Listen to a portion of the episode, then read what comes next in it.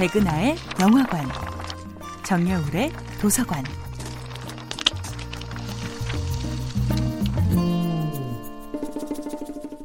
안녕하세요. 여러분과 아름답고 풍요로운 책 이야기를 나누고 있는 작가 정여울입니다.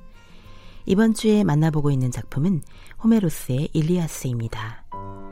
작가 호메로스의 주국은 그리스였지만 그는 자기 나라의 편에 서서 전쟁을 그리지 않습니다. 그가 아킬레우스의 최후나 파리스의 최후가 아닌 헥토르의 장례식으로 이 거대한 이야기를 끝맺는 이유는 무엇일까요? 그는 어느 편이 더 낫다고 말하는 것이 아니라 전쟁이 우리에게 가장 소중한 것을 빼앗아 간 후 남기는 헤아릴 수 없는 슬픔을 그리고 싶었던 것이 아닐까요? 헥토르를 잃고 목 놓아 우는 트로이 사람들의 눈물은 사랑하는 것을 잃고 우는 것밖에는 할 수 없는 우리 모두의 슬픔을 닮았습니다. 호메로스는 셀 수도 없는 병사들이 죽음 앞에서 어떻게 각기 다른 최후를 맞는지, 어떻게 저마다 다른 최후의 용기를 보여주는지를 아름답게 그려냅니다. 그리고 각자의 소중한 가족과 나라를 지키기 위해 목숨을 걸고 싸웠던 그 모든 전사들이 우리 모두의 이야기 일리아스의 주인공들이 됩니다. 항상 신들의 가호를 받아 믿는 구석이 있어 보이는 아킬레우스와는 달리 헥토르는 기댈 데가 없습니다.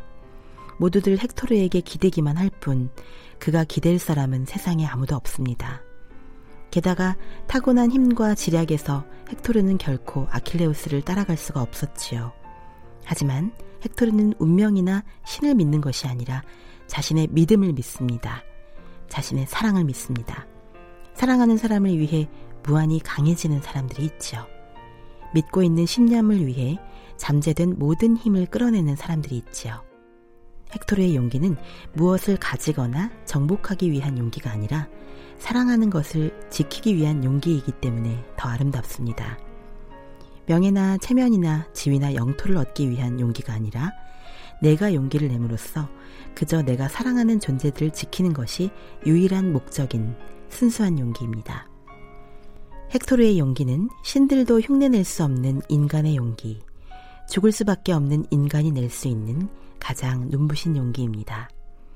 강한 자가 자신의 힘을 굳건하게 믿고 내는 용기가 아니라 약한 자가 자신이 가진지도 몰랐던 숨은 힘을 모두 끌어내어 마침내 스스로 최후까지 사랑의 불길로 타오르는 용기입니다.